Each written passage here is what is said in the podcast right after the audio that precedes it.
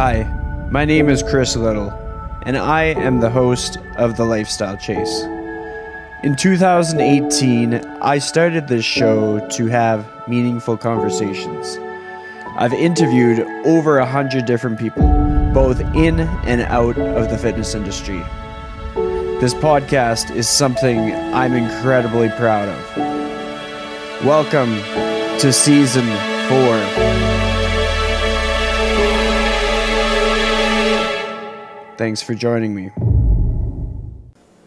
All right, so welcome back to the Lifestyle Chase. I have brought a first time podcast episode guest to the show. Her name is Amanda Marr. How are you doing today? Nervous. this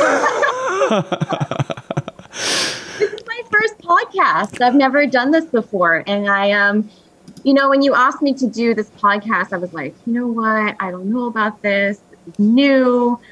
I'm going into surgery soon. Maybe I'll just wait and procrastinate. But, you know, life is all about taking chances and risks and getting outside of your comfort zone. So even though I'm nervous, I'm really glad that I said yes.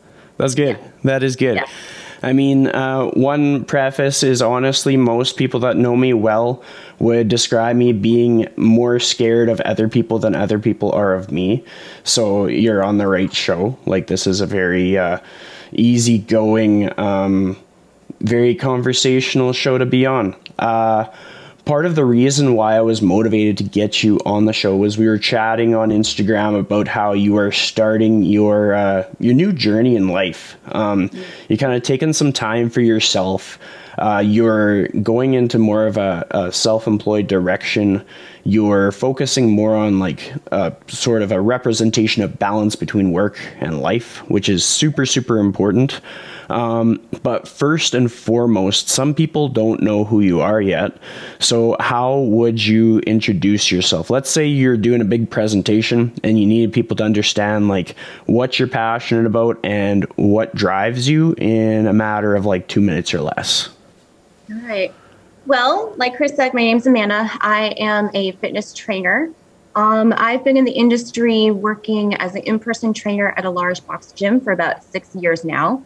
Um, I've been working with mostly general population, um, but over the years, I have really tailored a lot of my um, clients to folks who want to build strength, drop some body fat, work on their confidence both inside the gym and outside of the gym.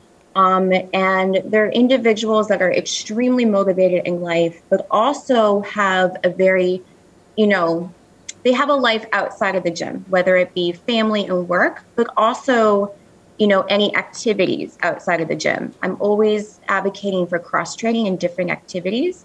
Um, so a lot of my folks they they do yoga they run uh, they do a lot of hiking they might do some mixed martial arts they might do um, swimming is a really big one that i have too um, so just cross training in different things besides just strength training in the gym um, and you know i worked my in-person gig for about six years uh, learned a lot. Um, but like Chris said, um, I was ready for a change, and I found myself in a position where I I needed to regain who I was as a person, and that was really important to me because I I preach that to my clients that you have to make some personal time for yourself and I wasn't making any personal time for myself. Um, six years went by in a blink of an eye. I don't regret any of it. I worked with some amazing people that, you know, I became really, really close with. Um, but I just didn't get that personal satisfaction for me. Um, definitely got a work satisfaction, which, like I said, I, I enjoy and I really miss it. Um, but it was time for me to think about what my future was going to look like. And I also have a really big passion for travel and photography. So, working in a remote coaching business, which is what I'm doing now, allows me to have the opportunity to be out on the road anywhere. Um, so, my business is mostly focused on remote coaching. You do the program on your own, or the clients do the program on their own, and there's weekly check ins, monthly calls I have an exercise library, um, and you get full access to me whenever you need it. So, yeah, it's a it's a big change, but I'm looking forward to it. Well, I think the cool things that you outline are just the fact that we need to kind of like lead by example, both in like the fitness aspect, but also in the lifestyle aspect. And that's been a big like uh, turning point for a lot of people during this whole COVID thing, like where people were kind of tested. Like we were up against the wall. It was like, what are you going to do in this situation? Um, so if we dive into that topic, like 2020 comes around, things are unfolding, everything's changing, the industry gets uh, its ass kicked. Uh, how did your day to day change? Like, how did you manage with everything these past couple of years? Um, I think in the beginning of March of 2020, it was really, really hard to make that transition. Um, I was lucky um, working at the place that I did to have a really good support team um, and also a great team of clients. So we jumped on board with um, with virtual training right away. And a lot of my folks stayed really consistent because it was that one thing that they had in their life that could stay consistent. So we were able to get them equipment, um, able to, you know, take their gym program into the home or into a park wherever they were going, um, set up a camera, get the workout in, and um, just have that consistency because life was a mess. And it was so imperative for us to have, you know, something that kept us going every single day, something that was for ourselves. Um, and then when we reopened the gym in in July, I think it was, um, my folks were so ready to come back. they, they were like, F COVID, we're going back to the gym. So um, I was really, really fortunate to have such a very supportive team and a dedicated team as well. Um, and they were just hyped to get back into the gym. And I think um, I think that we were all, you know, we were all in it together. Mm-hmm. And uh, it was also really cool to see how my programming changed as well, because things that I used to do before COVID and after COVID also changed a little bit too. So I was able to develop myself further as a coach, do a lot more research, and, you know, tailor my programming a little bit differently too. So I it was a stressful time, but I think in terms of you know, the gym and my career, um, it was it was actually very beneficial. I know it sounds a little weird, but it was it was beneficial to have kind of that that turning point for me. Well, I mean, it doesn't sound too weird because I've literally been telling people like how beneficial like challenges in life can be. Like, yeah. um, in a lot of cases, the the more obstacles that you face, whether it be in your like training history or in your career trajectory, the more obstacles you face, the more skills you end up having. And then yeah. those skills yeah. become like value adds or they become like assets to your like personality or just like the the things that you bring into your life going forward. Um, we're going to pivot the conversation here to go into the handy dandy time machine. So, if we go back like 12 years, where does that put you in life? What are you up to? So, 12 years ago, I got to do math, which is always hard for me. um, I always joke with my clients that I can't count because I can't. I go from two to six in a matter of like that. So, um, so 12 years ago, I must have been I think I was a recent grad from college. Yeah, about 12 years ago. Um, and I guess it was kind of like the a little bit of a turning point for my fitness journey myself. So I'll back up a little bit um, during my adolescence. So I did not grow up being a very active individual. Um, I did a lot of horseback riding, so I was, you know, outside and in the barn with all the horses, but I was also a band geek, you know? So I I didn't really have this awareness of what fitness was. I was last picked in gym class. I got yelled at every gym class because I couldn't, you know, throw, kick, or catch any ball. Um, and so I had a very negative view of fitness and sports and athleticism. and also a very negative view of coaches and trainers because they really were very um, intimidating. So this whole, you know, athletic world to me was very foreign. And um, you know, one day that I was in college, um, I said to myself, you know, enough. I don't I don't like how I look. I don't like how I feel. Let me just go to a gym. So what I did is I, I went to a small fitness center that was located in the living community of my huge school. I went to UMass my first year. So there's like 30,000 people there. And so I go to this little fitness center because it was safe.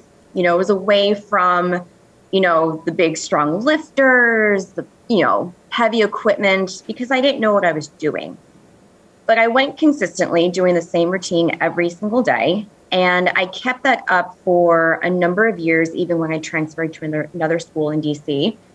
And after I graduated, uh, my father actually gave me a year membership to a gym that was up the street.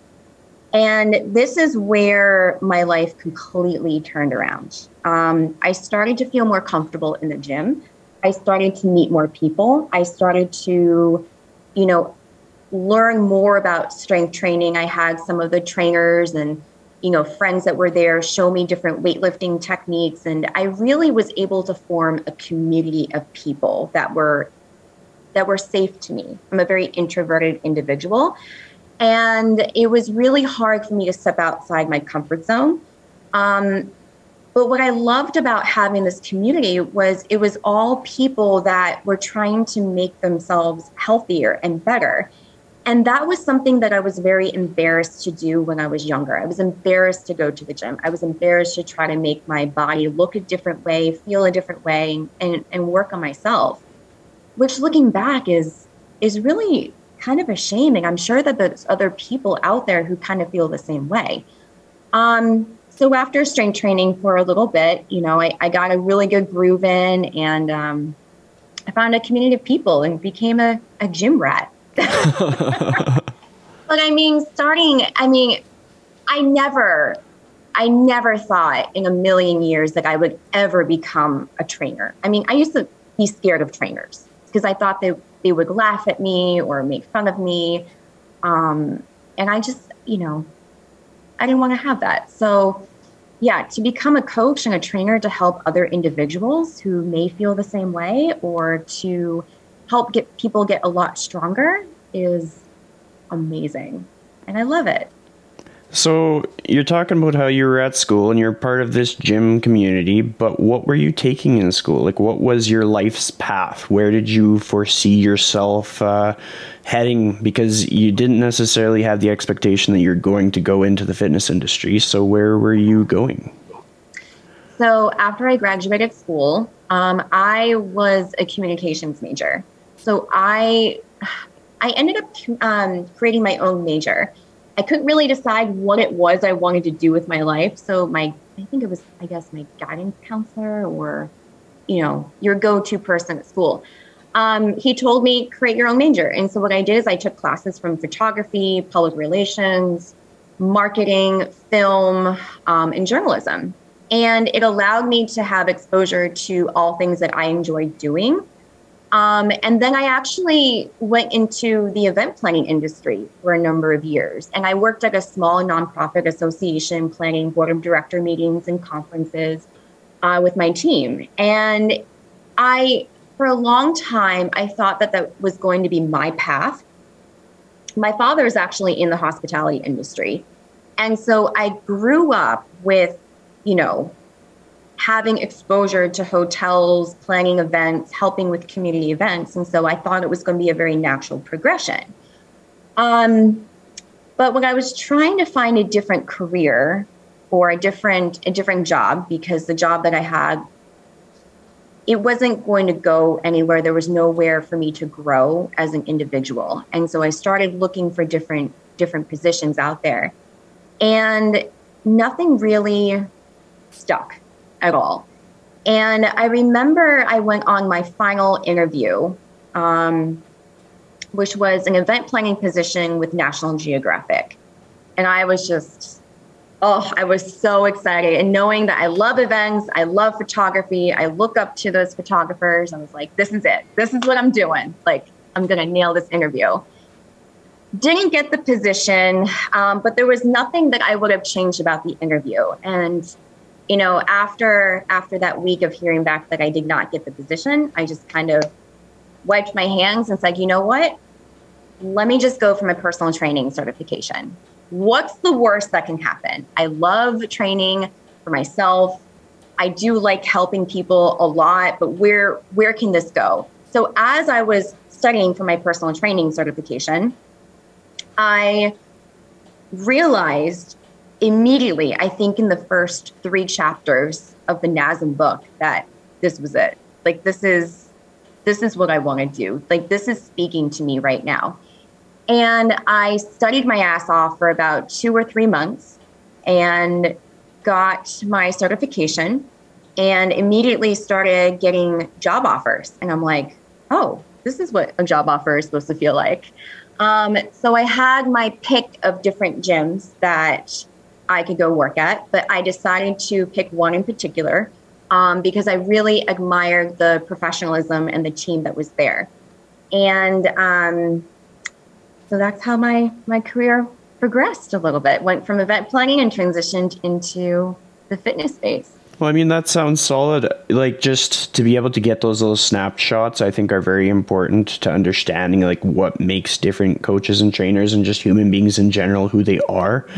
And one thing that I like to kind of showcase is you talked about how, kind of like making your own, like, uh, major in school. And some of those subjects are extremely transferable to, well, remote coaching specifically, just because there's a lot of communication skills that you would have developed and gotten yeah. like uh, very legitimate training on. And uh, it's a big differentiating factor. Like I know for myself, I took uh, general studies in university and took a lot of like human resources and public relations classes that totally attributed to my abilities as a coach and just to be able yeah. to communicate pe- to, with people through online platforms and even like navigate uh, current events like i took a media relations course to give me like a view on like uh, right-wing media and left-wing media and all that stuff and that proved to be very helpful in being oh, able to like uh, set boundaries and uh, be able to kind of uh, take a step back when necessary. And as a human being, obviously, I'm going to get like uh,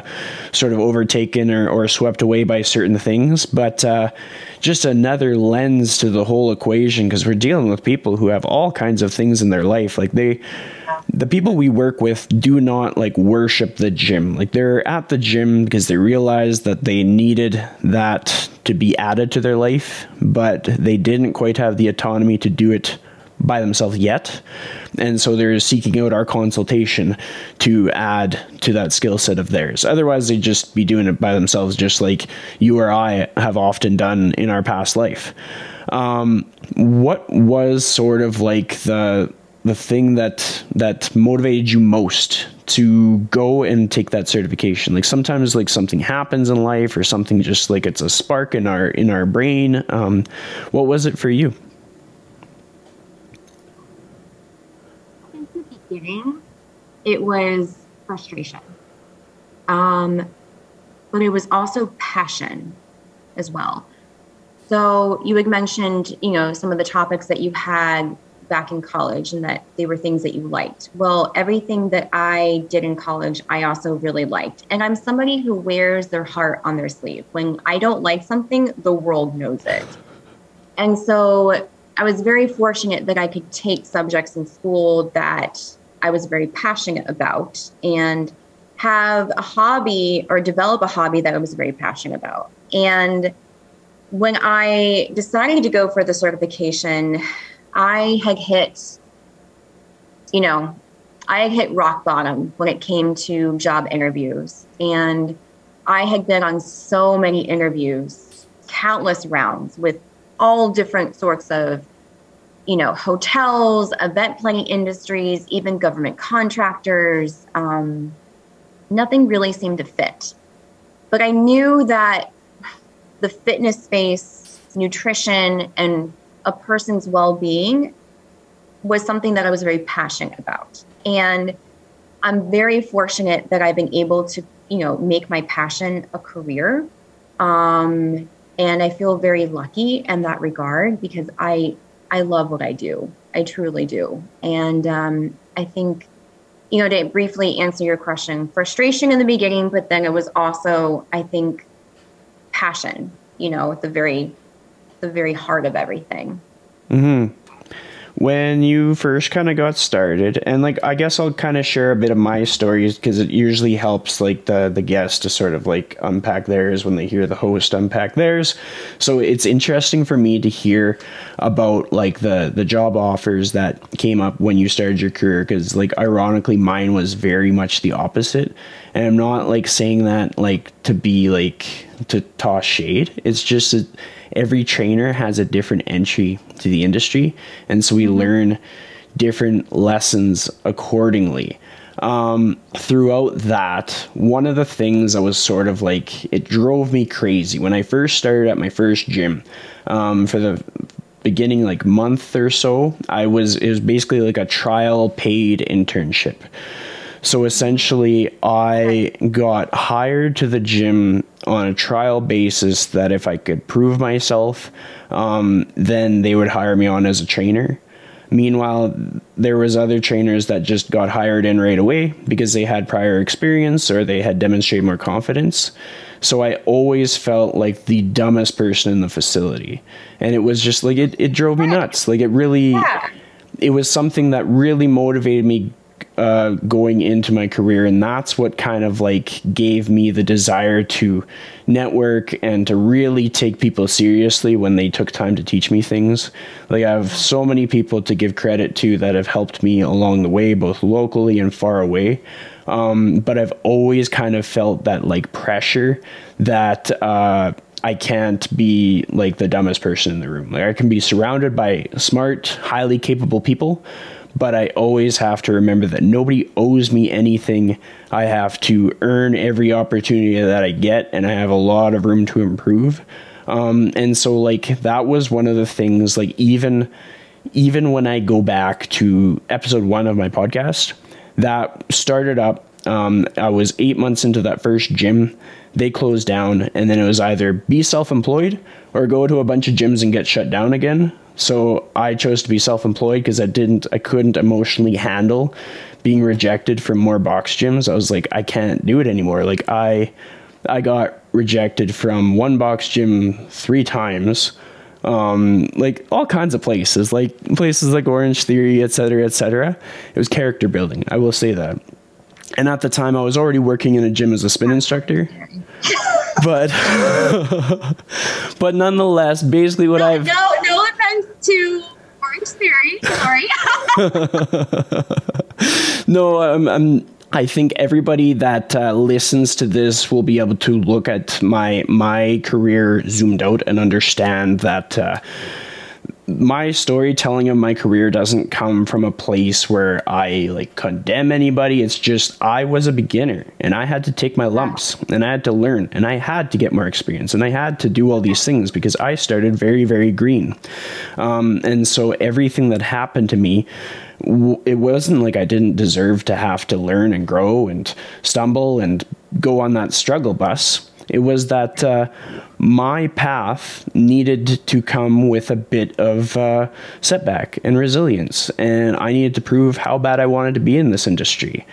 Um, but with that being said, you start your career you're freshly certified. What was that like for you? Like what were you what was in your headspace? What were you thinking about? Uh, how did that unfold for you? Well so i you know, I I was in a fortunate position where I had, you know, a gym. I think you know took a chance on me. I was a brand new trainer. I had never worked in the training space before.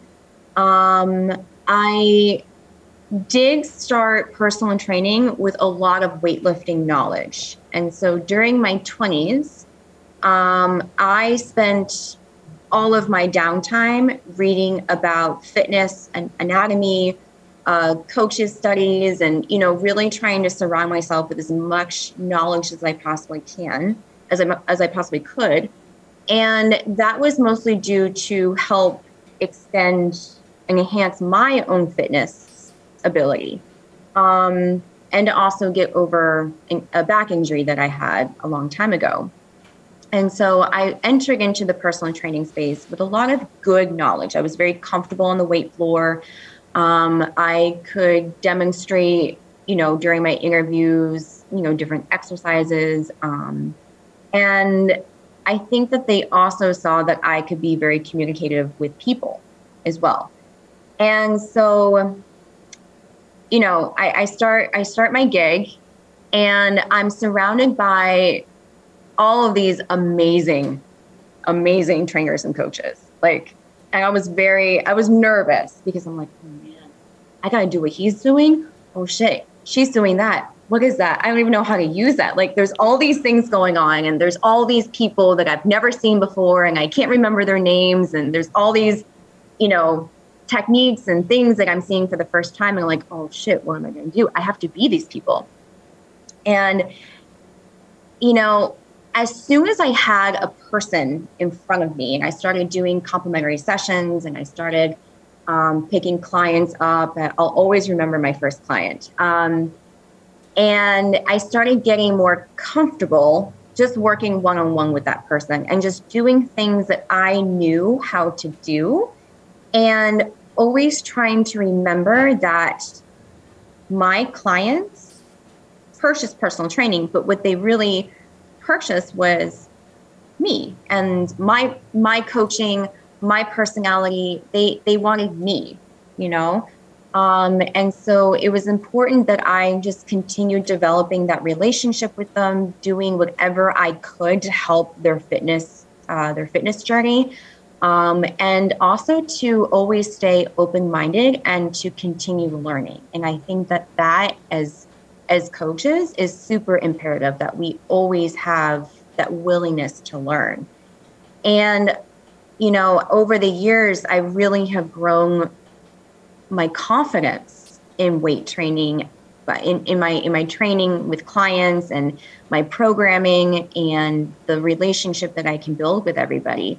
But it was it was a little it was uncomfortable in the beginning, but because I was super passionate about it, it felt right at the same time. Mm-hmm. Well, you kind of you outlined something that's super important and also very scalable to this remote training journey that you're on.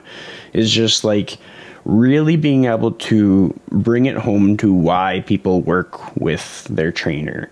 They're choosing a person. They right. is less about um, which uh, which exercise selection that they choose. Like nobody's choosing their yeah. trainer because that specific trainer programs hip thrusts and hip CARs. Like that's not the hill that they choose to die on. It's more so yeah. we we talked about how kind of intimidated you felt in the gym space. So mm-hmm. a client is choosing a trainer because they make fitness less daunting less intimidating. They are an approachable human being. They are good at communicating. They answer their text messages. They're respectful in their communications. They have uh, like etiquette as to when they message people. All these different things matter way more than what uh, some trainers might think. And I mean, the the scalable part here is that uh, one of the most valuable things that I've seen people do is treat every last client like it's their only client. Yeah. Like as though like uh, this client is going to be the difference between you eating that week and not eating that week. And that client is what your whole life revolves around. That might seem a little obsessive to some, but for a passionate coach like you or I, um, it kind of makes sense. It's like, yep, that, that sounds about right. By operating in that space with each person on an individual level, all of a sudden like that that level of service and commitment to people goes way up and then all of a sudden like you're going to be the person that they talk about when they go to a dinner party. Like and that that is all it is. Like it, it's no magic trick. It is simply creating that strong connection and like really being able to relay to that other human being that uh, you are committed to their journey and they they are uh, navigating it. It's like we aren't the hero of the story. It's it's the client. It's their moves, their journey, their hurdles, their accomplishments, and their name on the trophy at the end of the day. Oh, I, I, I totally agree. And you raise a really a unique point is um, treating every session like it was your last.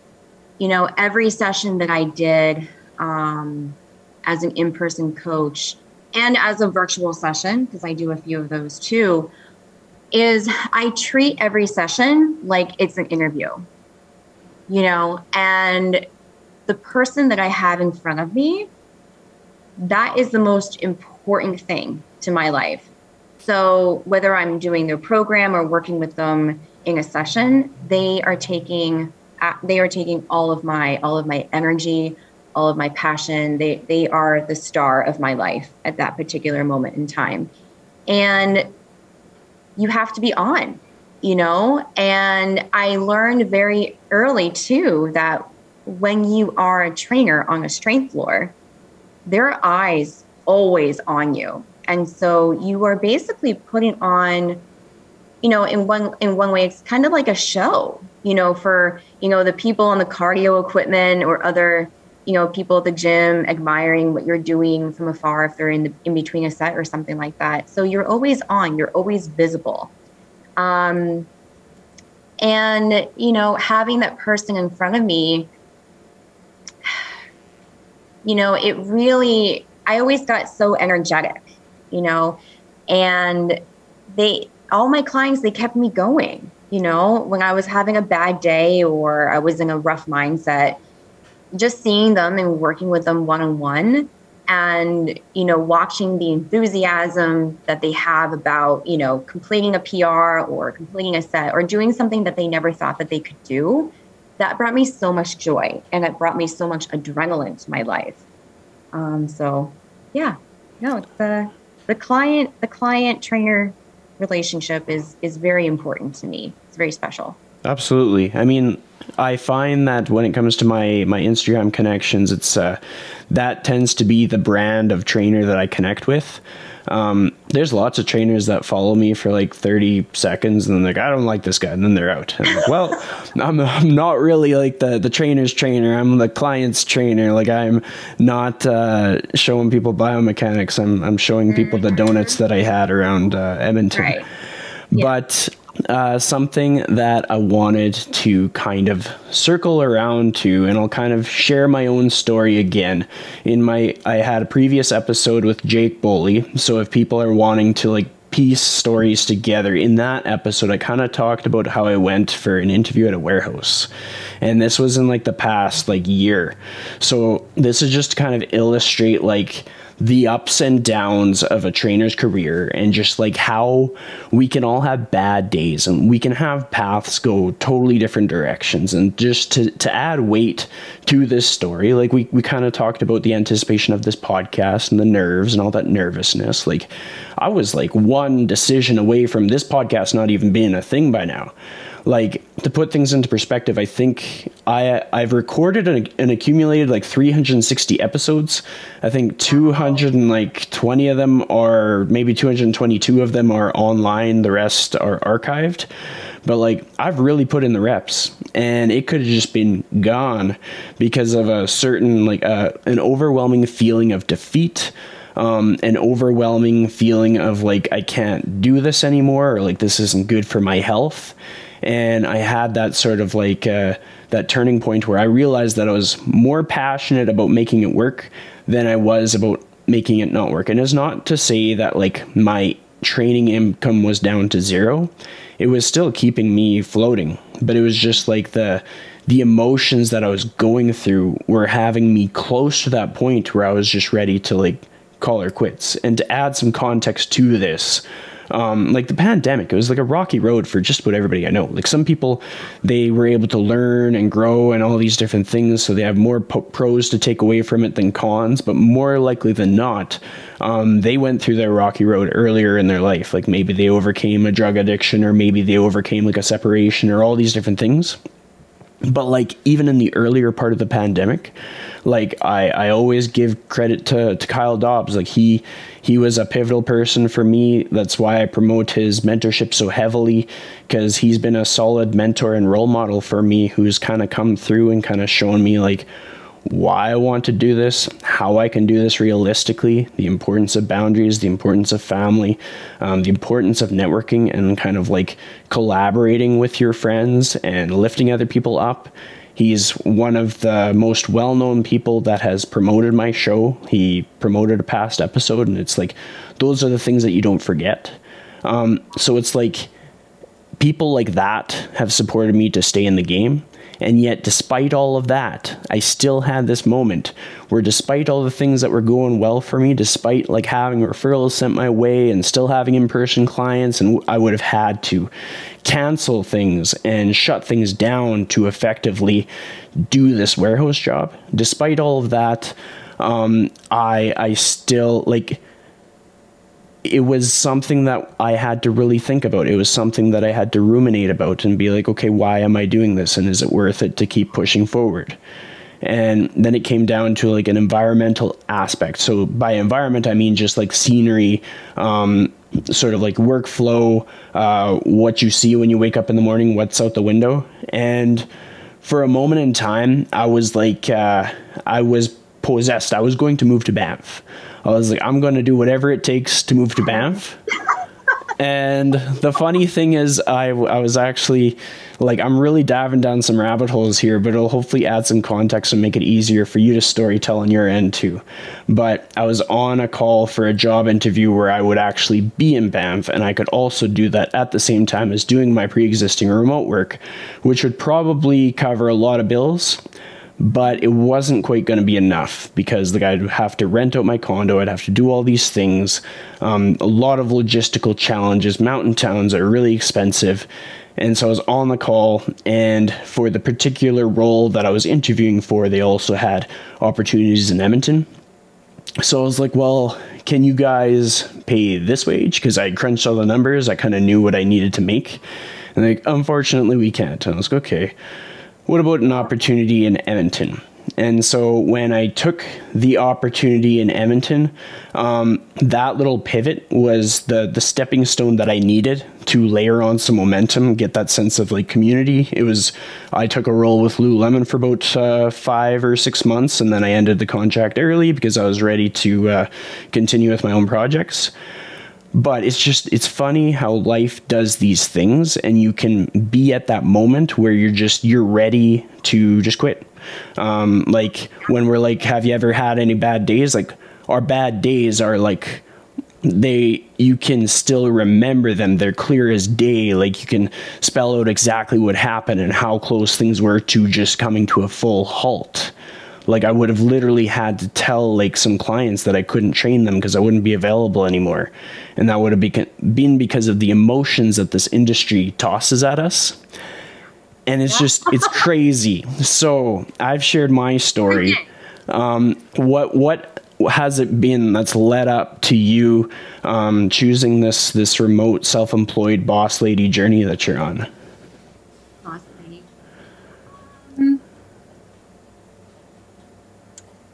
So I would say that right before the pandemic, um, I was let's see, 2019. So 2019 was a very, very, very busy year for me. Um, I was racking in a lot of sessions per month. And by the end of the year, I was just burned out. I was only, I think, at that point, maybe three years into my career and I was burnt out. And I would say that's very common for trainers to have that burnt out point in time at around three years. So at the end of 2019, I was really burnt out. I was very tired. I had no social life. Um, and my entire life was sessions and my clients and, you know, making money and, you know, trying to afford a really expensive apartment in Washington, D.C. So I started to make some really positive changes, started to have a little bit more of a social life, started getting out a little bit more, but then 2020 hit. Um, so I would say that 2020 was just a matter of getting, you know, surviving each day, getting through each day one at a time, and being there for my clients. Um, but then when things started to pick back up in 2021, I found myself in a very similar position as I did in 2019. And I was on this continuous hamster wheel where I would work all day, um, morning sessions, afternoon sessions, evening sessions, random times during the day, you, you know, up at four or five o'clock in the morning, get home eight or nine or something like that. So it was day in and day out of a lot of sessions and just being on this continuous hamster wheel with no time for me. And I found myself with a lot of added anxiety and a lot of just depression. And I remember that there were countless evenings that I would come home, completely crash on my floor, and just cry. And that's not a way to live at all. And I was so, it was almost like, you know, when you have a, a, baby or a toddler that is so tired that they just cry? That was me. Like, I was so tired and exhausted that I just cried and I didn't know what to do with all of this inner frustration and anxiety inside of me. And I remember there would be random points during the day or even the morning. I, I would just break down bawling at like 5.55 in the morning, right before a 6 a.m. session. You know, and then try and just, you know, hide it all inside, clean myself up, and then put on a really happy face for my client who deserved to have that the energy from me. And so it became this vicious cycle that I found myself in. And when I started working with Kyle, um, with my own strength training, I didn't have, I started working with Kyle back, Kyle Dobbs, I should say, back in March of 2021. And I took him on as a coach for my own strength. And um, he had his mentorship coming up, you know, mentorship for business owners, people in the fitness space. And so I just decided to sign up. I didn't really know what I was getting myself into. Um, but the more that we went through the mentorship, um, the more I thought, okay, this this might be a good path for me um, in the future. And I didn't know when I was going to switch over to becoming a remote coach, um, but I knew that at some point in my life, I had to make a change for myself because doing what I was doing, living the life that I was, as much as I love, you know, in person training, I didn't have a life for me. And, you know, going home and just breaking down, like that's that's not how you're supposed to live life. And so collectively, you know, throughout the years I've had times when this career has been really hard and you know smooth sailing but that i think that's with every sort of industry where you have these ebbs and flows. Um, but it just got to the point where you know those down periods for myself were were too down and i needed to make some more some more change. Mm-hmm. well i mean there's a lot to unpack and there's a lot of directions that we can take things. Uh, I I like to highlight Kyle Dobbs' experience with a lot of the people who have been on this podcast because it kind of comes down to sort of like this vision. And mm-hmm. like you just you start to learn that in order to have the the balance that like whatever balance looks like for us because it's not really definable and it's different for each person. Some people have a greater work capacity for some things and other people have like just very important boundaries that need to be maintained. Like, uh, I'll use myself as an example. For myself, ever since I started in the fitness industry um, as a trainer specifically, because I was a spin instructor and I was working for Yeg Fitness magazine for a bit part time while I was still in my old career. So I was kind of like doing some fitnessy things on the side. But when it was just like back up against the wall, either sink or swim, have a mortgage to pay, have car payments to pay all these expenses, and if I fail, I am screwed when it came down to that point, that's when I started this sort of like uh, tradition where every single day I'd call up my parents. And that can seem super lame to some people, but it became a non negotiable for me because they're like my, my backbone. And then as time went on, I established like a, a group chat with my brothers and I try to just make sure that in every week I'm at least communicating with them. Like it, it's neat when we're able to chat back and forth each day, but sometimes like life takes control. And then another thing that I did was for birthdays in my family, I decided I want to do activity days. So I have two nieces, and when it's like their birthday, I spend like the day with them. And so that means like I'm not booking a training session that day, I'm not booking work that day. That is my niece's day. Um, and it doesn't matter, like, it doesn't matter where I am at financially. Whatever we have to do to have a fun day, we do it. Sometimes I innovate, sometimes we're doing like some long ass walks, and sometimes we're going to like a cool museum or a cool park or going out and having a big serving of like uh, Vietnamese food. And those are the things that I decided were important to me. And then everything about my work had to fit around that. And that's sort of my biggest takeaway from the mentorship. And then that's why I promote it because I see people being happier as trainers with that uh, frame of mind and that uh, path going forward than trying to do it like the opposite way around. So, what have been some things that you're you're taking some time for you? You're filling your cup. What are the things that you're establishing now that your business is going to be built around to maintain you being happy? Oh boy. oh, I think that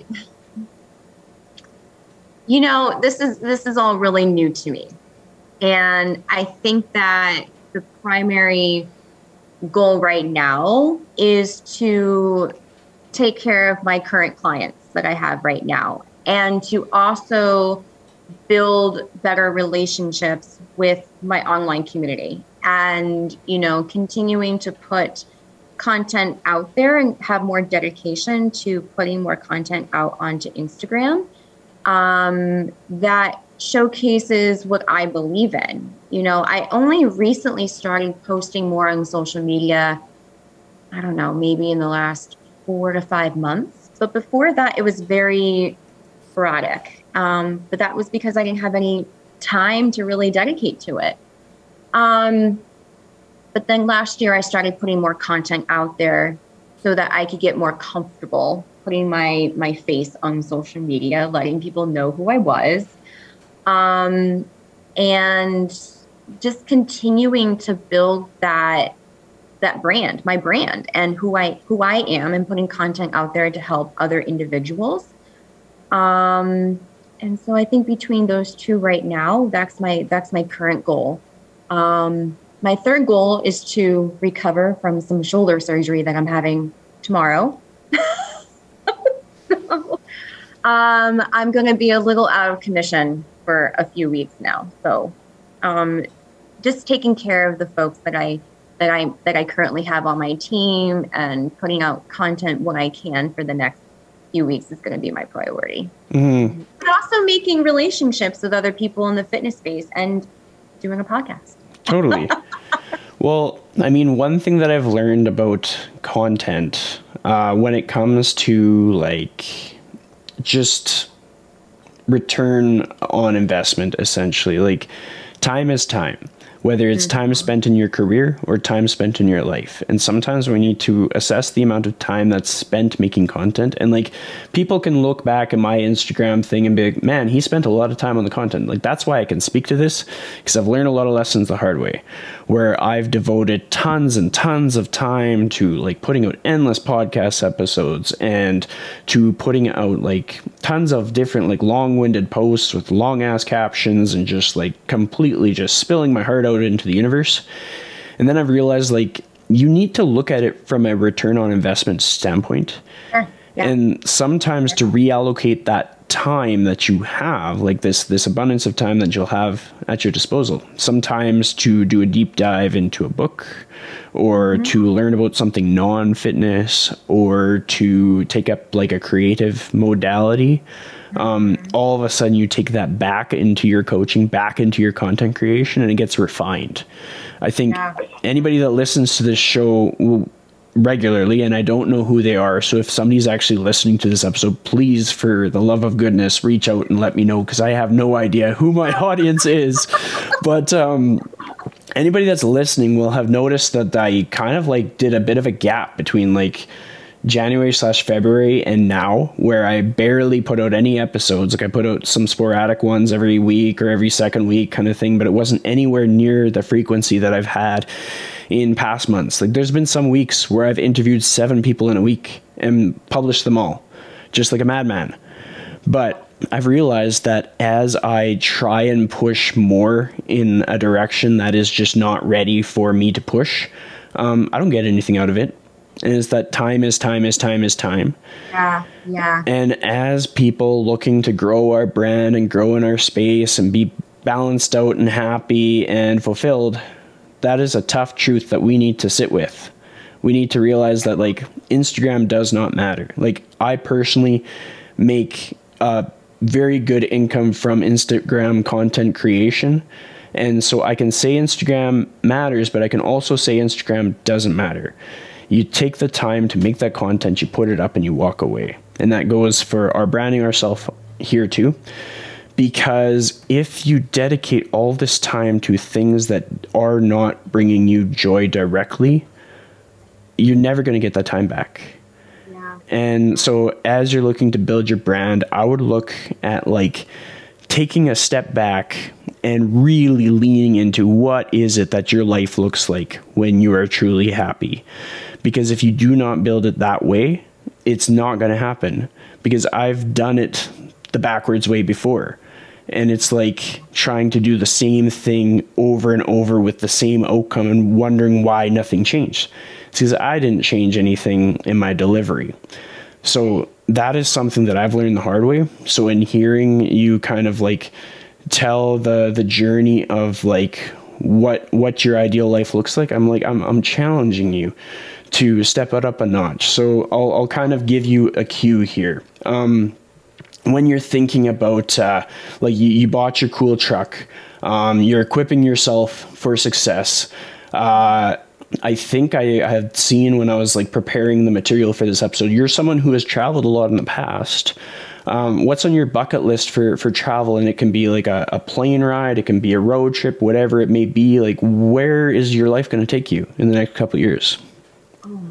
So, yes, I love traveling. It's a huge, huge passion of mine. Um, I don't know if I'll do any international travel this year. Um, but being that I, you know, I have my new 4Runner, I'm able to do a lot more off road and camping in my vehicle now than I ever was able to. Um, so my plan is to actually go cross country. Um, and I'm hoping maybe in the fall, winter timeframe, hit up northern Arizona, southern Utah, um, and then depending on how you know the months and weather goes, I'd love to hit up Canada. So come on up to Canada. The, all the spots in Canada, but there's so many places around the United States that I want to visit. You know, I've done some, you know, some international travel, um, but being that I really want to work more on landscape photography, I mean, America has some beautiful landscapes. It's gorgeous. I mean, our backyard is awesome. Not maybe in the city, but when you go outside of the city, it's it's gorgeous. And I want to see more of that. And I want to be able to connect with more people and get outside of my bubble. You know, I've been living in a basement for six years. I've been surrounded by the same people every single day for six years. They're great people, but when you see the same people for six years in a basement and have no sunlight, then you want to get outside of your bubble. So, I mean, even this past week, because I recently ended my position at my large box gym, even this week, like I've I have so much more energy because I'm actually seeing daylight. I'm talking to more people. I'm willing to have more small talk conversations with, you know, people at the grocery store, at my range, or you know, just anywhere, um, and not feeling like I'm so rushed with everything. You know, scarfing down every meal, rushing to this appointment you know, hauling ass on the beltway. It, it, it, it's nice to kind of slow down just a little tiny bit um, and just take a few breaths every once in a while because I haven't I haven't done that. Mm-hmm. I'm kind of a certified workaholic. you know, I think many people in the fitness industry are, and um, every time, like, oftentimes I get feedback that I get a little bit preachy, and so people are going to be able to pick that out in this episode because I just I've almost taken more of the microphone than I needed to, but having put that out on the table, so now it's out of the way. Now you can't call me out on it because I already said it about myself. Nonetheless, um, something that's worked very well for me and, and, that I've learned from a lot of people that I look up to is not only like uh, setting like those sort of like quarterly goals where it's like finite, it's pen to paper, um, maybe even scheduled in the calendar with deadlines mm-hmm. but also like looking at like the end goal like if you look at like 12 months from now and you've made this list of the places that you want to go and the photography that you want to do and then reverse engineering it. So being able to dedicate like how many hours a week to those tasks and then being able to delegate accordingly accordingly to your environment. So by that i mean you go for this surgery there's some things you can't do but there's some things that you can do um, an example that's top of mind for me right now is I'm connected with a lot of videographers in uh, Canada, and a lot of the time they're able to do like uh, content exchanges. So they stay at an accommodation, they do photography or videography at that location, and their accommodation is covered. And that also goes for all kinds of different brands and stuff. And so, like, as fitness professionals with other skills, with a diversified skill set, we are not stuck in a box. Like, there's no reason why we cannot plan for success. So when you have this downtime, um, this is the preachiness in me coming out and just saying, like, start looking at the opportunities that you have to plan out that roadmap for your future. Like, if you know where you want to be going six months from now, look at the places, look at the social media, connect with them, build relationships. Um, show them what you can do with photography and see what opportunities that you can drum up because when you're able to this has been my strong suit. I've been able to monetize my skills outside of being a trainer and coach. It's helped me survive. It's helped me thrive. It's helped me have that work-life balance. Um, it's put me in a very strong position now where i'm able to do about half in person half remote portion of it out of the fitness industry portion of it in the fitness industry and there's direct crossover. But when you're able to monetize more of the things that you naturally do and enjoy doing, you get the time back. Because we run out of time, and you get that time back that you're able to enjoy yourself. Yeah, yeah. And I think that, you know, it's, there is such a thing as working too much, even if you're doing something that you love. And so it's, it, you have to create some boundaries for yourself and, and make sure that you have that personal time, whether it be with your friends, your family, um, and you know your personal hobbies. Um, so that's what this year is about. Is for me is um, you know rediscovering who I am as a person, um, while also fulfilling my passion as a coach to help other individuals um, but also it's you know working on things that I'm also passionate about in my in my hobby life, like mm-hmm. photography and traveling. And I think a big component of why I like traveling so much is also the type of people that you meet. You know, because I do a lot of solo travel, and when you do solo travel, you're more willing to talk to individuals um, because you want to connect with people so the first thing I do when I go to a new space or a new area is I connect with locals. Um, I think a really good example was when I went out to southern Utah in February, last February, a year ago. Um, I I didn't really know the area. I didn't really do a whole lot of research about where I was going, what I wanted to do, and so I found this photographer on Instagram. I'm like, okay, he seems like he's a local here. He's done a lot of world travel. He looks like a photographer. Like he doesn't look like he's going to kill me. Like let's reach out to this person. so I reached out and said, hey, I'm hitting up Southern Utah give me your tips. What do you got here? And we communicated with each other all week. And at the end of the week, we actually went camping with each other. We did some great hiking, had an awesome, you know, camp night. Um, and it was just really cool to connect with another individual who's also active and also likes similar hobbies that you have too. Um, and I think that's the other component that I love so much about this industry is that we all have a passion for wellness and fitness and we get it. We don't have to explain to each other like, "Oh, why are you eating broccoli?" Like, you know. why are you going to the gym? Like, huh? Like, we just we get it. And so when you're surrounded by people who are who have similar values as you, who are like-minded, but have different viewpoints, different focuses, different opinions about things, or different ways of doing stuff, that creates a really cool community, no matter what you're doing. Hmm.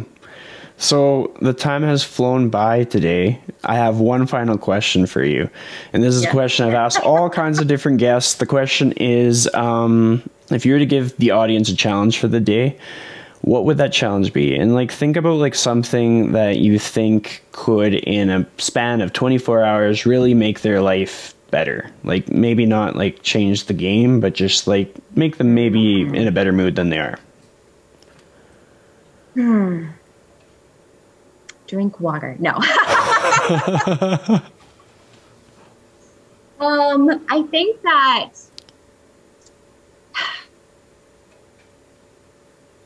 one of one of the things that I always have my clients do is write down their goals. And you actually had kind of touched upon this when you're talking about my travels is writing down your goals and writing down things that you would like to achieve. I'm not really a big fan of vision boards um, and like slapping pictures of other people that you don't know onto a board. Um, but really just taking the time to sit down and physically write a few things that you would like to do. And it doesn't have to pertain to, you know, strength training or fitness or your nutrition, but just write down some things that you would like to achieve in the next year or a couple of years. Um, and then work backwards. Sounds and perfect. kind of develop what type of um, plan for yourself. Solid. Well, thank you for joining me on the podcast. Thank you. Thank you. Yes. It was it was fun. My first one. How'd I do?